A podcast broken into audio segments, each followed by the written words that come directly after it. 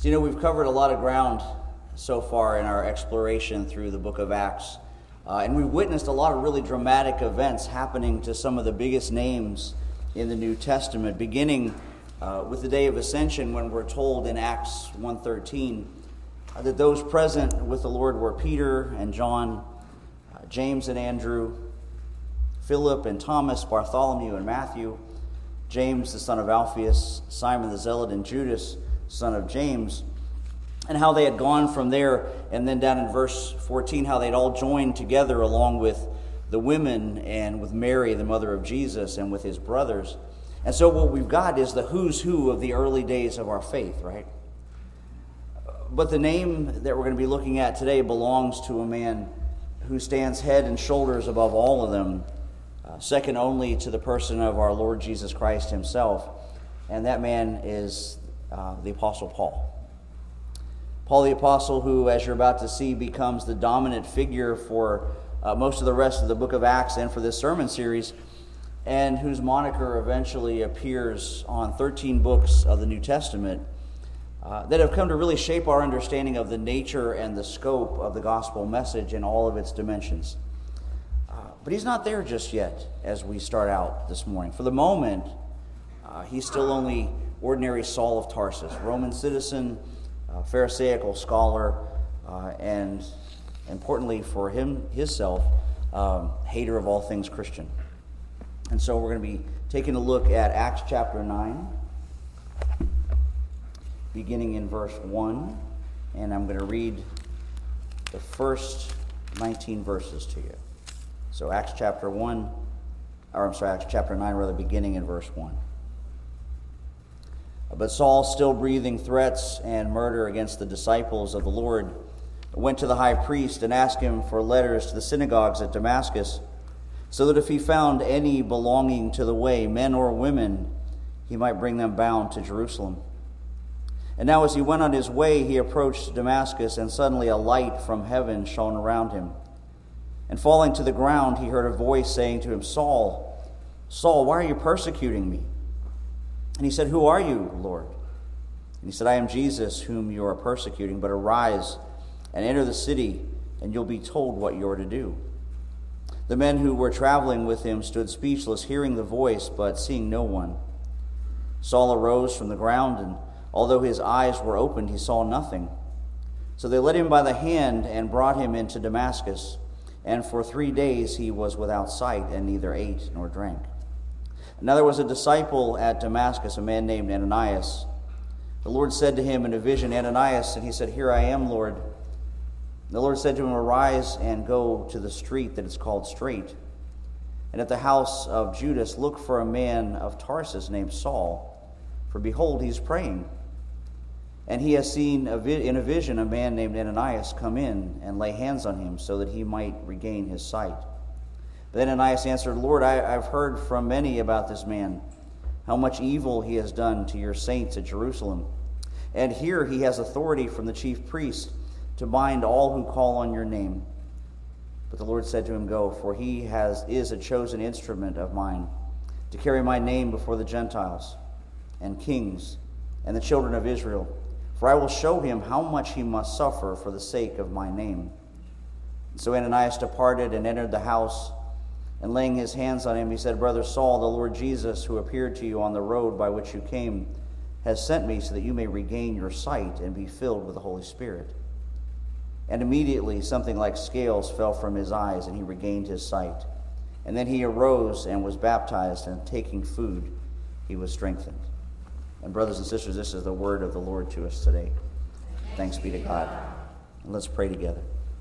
Father God, we thank you so much uh, for all of those names that we've touched upon as we began our study in Acts. But we thank you especially today for your servant Paul. Uh, we ask you, Lord, for hearts and minds that would be open to you as his was. We ask you, Father, that you would teach us by your Holy Spirit and fill us in these next few moments with everything you'd have us to learn because we ask it in Jesus' name. Amen. So, you know, every uh, conversion to Christ is a miracle. Every transformation of a hard, human heart from hell bent and prideful sinner into regenerate and humble saint uh, is a supernatural experience. And every single time that a believer's name is added to the kingdom of heaven uh, is a resurrection on the order of Lazarus rising from the grave, because its accomplishment demanded nothing less than the incarnation of the Son of God and his expiatory death at the cross. A death applied to the life of a rebellious man or woman according to the electing grace of the Father through the miraculous application of the Holy Spirit. And it signifies really a, a radical 180 degree transformation of our fallen human nature.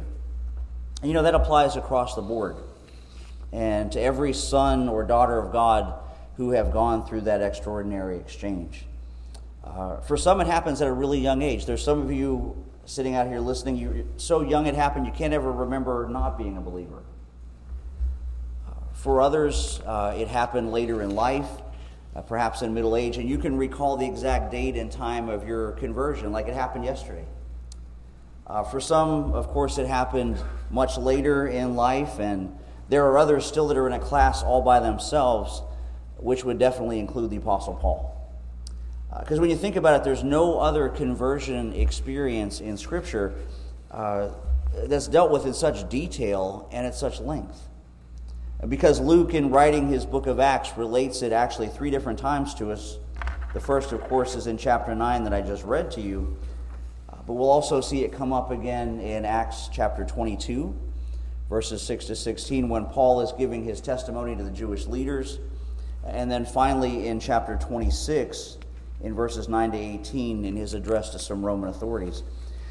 So we have these three accounts of the conversion of this Christ hating Saul of Tarsus into the rebranded Paul the Apostle, uh, the man who would become the great herald of the saving grace of God, uh, the chief interpreter of the redemptive significance of the work of Christ, and most importantly, a very proficient missionary to the Gentiles, which we are all grateful for, right, as Gentiles? And one commentator said of this here is the terrible persecutor of the church, convinced of his sin and led to repentance and saving faith in the one he's persecuting.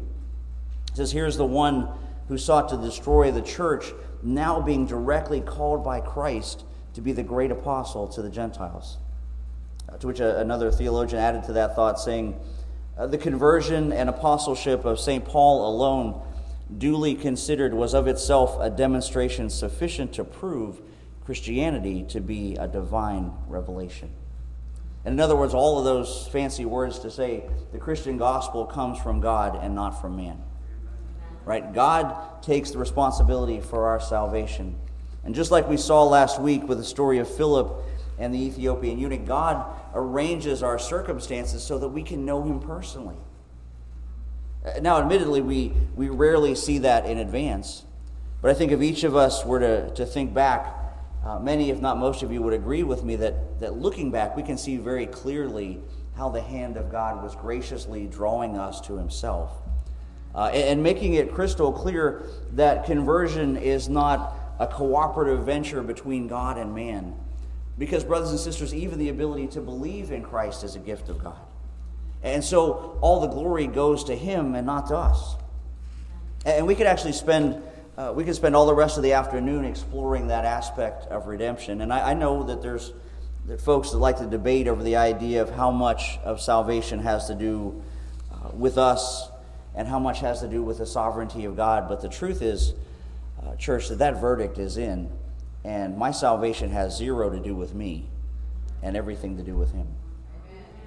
In case you don't believe me, you don't have to take my word for it. Coming up on the screen here, I put together just a little sampling, a partial list of scriptures that affirm what I'm talking about. It's going to come up here in a second. Uh, the idea of God's sovereign grace and His election in salvation. And this just a that's just a partial list. I don't even know how many are on there. I could have made about ten more slides that have that many examples. Now, admittedly, these truths are hard for the human mind to embrace, but church scripture is unequivocal. And Paul himself would go on to write about this in detail later in his letter to the Galatians uh, that he addressed. He starts out saying, Paul, an apostle, not from men, nor through man, but through Jesus Christ and God the Father, who raised him from the dead. And he says to the churches in Galatia, For I would have you know, brothers, that the gospel that was preached by me is not man's gospel. For I didn't receive it from any man nor was I taught it, but I received it through a revelation of Jesus Christ. For you have heard of my former life in Judaism, how I persecuted the church of God violently and tried to destroy it. And I was advancing in Judaism beyond many my own age among my people. So extremely zealous was I for the traditions of my fathers. But then he who had set me apart before I was born, and who called me by his grace, was pleased to reveal his Son to me in order that I might preach him among the Gentiles. And I did not immediately consult with anyone. Talk about a radical change. Right? So radical that it changed him all the way down to the level of his name, so that when we get uh, into Acts chapter 13, from verse 9 on, Saul is always referred to in Scripture as Paul. But then you have to think, you know, what, what's in a name? Right? Same question that uh, Juliet asks out loud in the scene two of Shakespeare's most famous plays. Uh, and then, almost without taking a breath, she answers herself by saying, uh, That which we call a rose by any other name would smell as sweet. And, and that, that may be true and it makes good poetry. But on the other hand, the name is how you introduce yourself to other people, right? It's how other people identify you. I mean, parents agonize and sometimes uh, argue over the names for their children. Right? Some of you guys are named for famous people or for beloved members of your family. Right? Some of you guys go by a nickname, uh, one that somebody hung on you for one reason or another, or maybe just because you don't really care for your first name, which I, I don't. Um, some of you have special names you call members of your family, and I don't mean the four letter kind, but, but names that are terms of endearment and that express love and affection. So names are special, and they should be. And if names are important and special in our culture, they were even more so in biblical culture, where names were filled with meaning uh, and was more than an identifier. It was a way to truly understand someone's reputation or their character uh, or even their place in God's plan. You remember, for instance, the name Adam means earth or from the dust. But Abraham means father of many nations. Uh, Isaac means laughter. And so for Saul of Tarsus, to go from using his Hebrew first name Saul to using his Gentile middle name Paul was just as emblematic as all of those things. One author said it's, uh, it's possible that Paul gave up the use of his Hebrew name Saul with its regal connotations and connections to Israel's first king and chose to use his Roman name Paul, meaning little or small because he desired to become smaller in order to present Christ as greater. Right? Using his Gentile name would also allow Paul to approach the Gentile nation so he could speak to people in a more natural way, right? identifying with them and setting them at ease with his new doctrine that was sweeping the Middle East like wildfire from the initial spark on the day of Pentecost. Uh, and that movement hadn't exactly settled on a name either, had it? And you, you may or may not know this, but there was a time uh, when the followers of Jesus were known as something other than Christians. And if you were following along real carefully in our primary text for today, we actually read it. Uh, we read, But Saul, still breathing threats and murder against the disciples of the Lord, went to the high priest and asked him for letters to the synagogue in Damascus, so that if he found any belonging to what? The way. The way. Any belonging to the way, men or women he might bring them bound to Jerusalem. So the first actual followers of Christ were simply known as people of the way. No doubt in reference to what Jesus had said of himself in John 14, 6, uh, when he said, I am the way and the truth and the life. So from the beginning of the church on the day of Pentecost, uh, the disciples and the followers of Jesus simply referred to themselves as people of the way. And it stayed that way uh, till we get all the way down to the story of the early church in Acts chapter 11, which tells us it was at Antioch that the believers were first called Christians. where did they get that name from? Like, did, did they have like a the church at Antioch have a special congregational meeting after worship one Sunday and decide to start calling themselves Christians? No. Most commentators actually agree that the name Christian was not a name the followers of Jesus gave to themselves, uh, it was actually an insult. It was originally derogatory and something that was tagged on followers of Christ by non believers uh, that originally was a, a, name of ridicule and, and derision. Because when unbelievers first called the followers of Christ Christian, they were mockingly saying, You people are acting like a bunch of little Christs. You, you think like Christ, and you, you act like you're Christ, and, and you live like you're Christ. Why, you're nothing but a bunch of little Christians. Now, of course, we know the Christ part refers to Jesus Christ, the only begotten Son of God. The IAN suffix on the end means belonging to or, or coming from or to be like. So the, the name Christian means belonging to Christ or to be like Christ. And in time, that new name caught on and was adopted by Jesus' followers, uh, and it took on a whole new meaning. And, brothers and sisters, a meaning that you and I need to fully embrace if we want to go around using it because it is the most significant name in the universe. That's why the Apostle Paul tells us in Philippians chapter 2, he says, Therefore God elevated Jesus to the place of highest honor and gave him a name that's above all other names, so that the name of Jesus every knee should bow in heaven and on earth and under the earth, and every tongue declare that Jesus Christ is Lord to the glory of God the Father. And, brothers and sisters, you and I wear that name that's above all names. Uh, and one day every knee will bow to that name. And let me tell you something, folks, that's not going to happen in the name of Muhammad. And it's never going to happen in the name of Joseph Smith. And it's not going to happen in the name of Buddha or Confucius or any other religious leader that's ever been born, but it will happen at the name of Jesus Christ. Uh, one day, the tongue of every atheist, uh, every agnostic, every Hollywood actor and actress who now mock Jesus and ridicule our Jesus and curse the name of Jesus and take his holy name in vain will humbly confess that he is King of kings and Lord of lords to the glory of God the Father. And because we know that that's true, it means that you and I should never be embarrassed or ashamed to claim that precious name because one day it's going to be honored throughout the universe. There's a couple really practical things uh, and ways that you and I can honor the dignity of that name right now, uh, of our Lord and of the name Christian. And firstly, we can do it by upholding the honor of the Christian name by confessing the name of Christ before men. Right? Just very simply, not being ashamed before anyone that will listen. That's why he, Jesus said in Matthew 10 Whoever acknowledges me before others, I will also acknowledge before my Father in heaven. But whoever disowns me before others, I will disown before my Father in heaven. You guys know Dr. David Jeremiah, right? I know Miss Beverly knows Dr. David Jeremiah. Uh, he said, Don't ever pass up an opportunity to put in a good word for Jesus. I love that. And so let's not be ashamed or embarrassed or, or hesitated to mention the precious name of Jesus, no matter uh, who we're with. Uh, whether it's our non Christian loved ones or our friends or people at work our neighbors in the park, or even total strangers in a restaurant when we thank God for our food before we eat. Right? And, and kind of tying in to that thought, we uphold the honor of the Christian name by carefully guarding our Christian witness.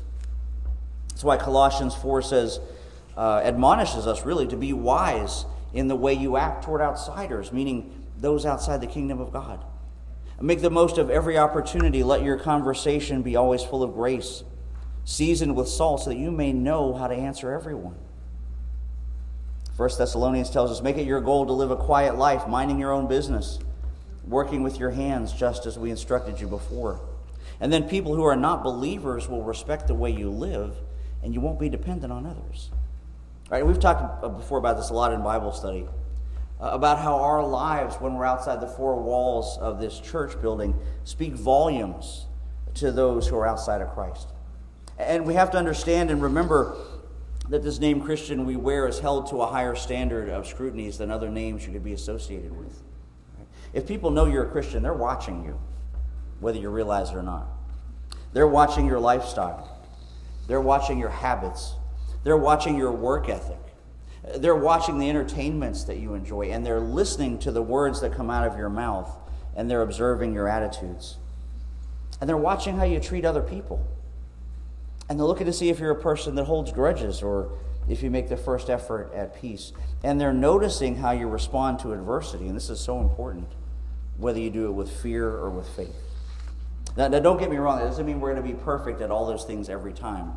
Um, least of all me. Just ask my family, they have to live with me. But every day we need to be on our knees before God, asking for the power of the Holy Spirit to help us in those areas, to help us grow in the fruits of the Spirit, right? That love and joy and peace and patience and kindness and goodness and gentleness and faithfulness and self control. Because God wants to develop those things in us, just like Saul of Tarsus. Uh, because right, we didn't start out any better than he did, did we? There was a time, uh, there was a moment uh, when some very different names could have described us. Perhaps there are some hearing this message today for which that's still true and you need a change. Uh, you need a miracle. You need the kind of miracle that can transform your name from hell bent and prideful sinner into regenerate and humble saint. Just as the Apostle Paul wrote to the Corinthians, he says, Do you not know that the unrighteous will not inherit the kingdom of God? Do not be deceived, neither the sexually immoral, nor idolaters nor adulterers, nor men who practice homosexuality, nor thieves, nor the greedy, nor drunkards, nor revilers, nor swindlers will inherit the kingdom of God. And such were some of you. But you were washed, you were sanctified, you were justified in the name of the Lord Jesus Christ and by the Spirit of our God. Unless you weren't, unless you haven't been.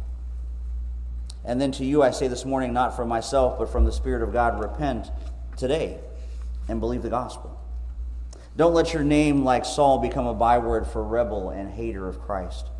And, to you, my brothers and sisters who have been washed, uh, to you that have been changed, quit walking around with those old names. Quit hearing the enemy call you sinner. Quit hearing the enemy call you unloved. Quit letting the enemy call you outside the kingdom and recognize that you are a son or a daughter of the King of Kings, and He is the one that gets to name you now. And for you, He names you saved, He names you forgiven, He names you friend, and even better, He writes your name into the Lamb's book of life and marks you down for glory, for His glory that we'll share because of the name of the Son He loves, our Lord Jesus Christ. Amen. Father God, we thank you so much that we can know that we have a new name that's written down in glory. We thank you, Lord, that you were willingly uh, sent your Son that we might have redemption through him.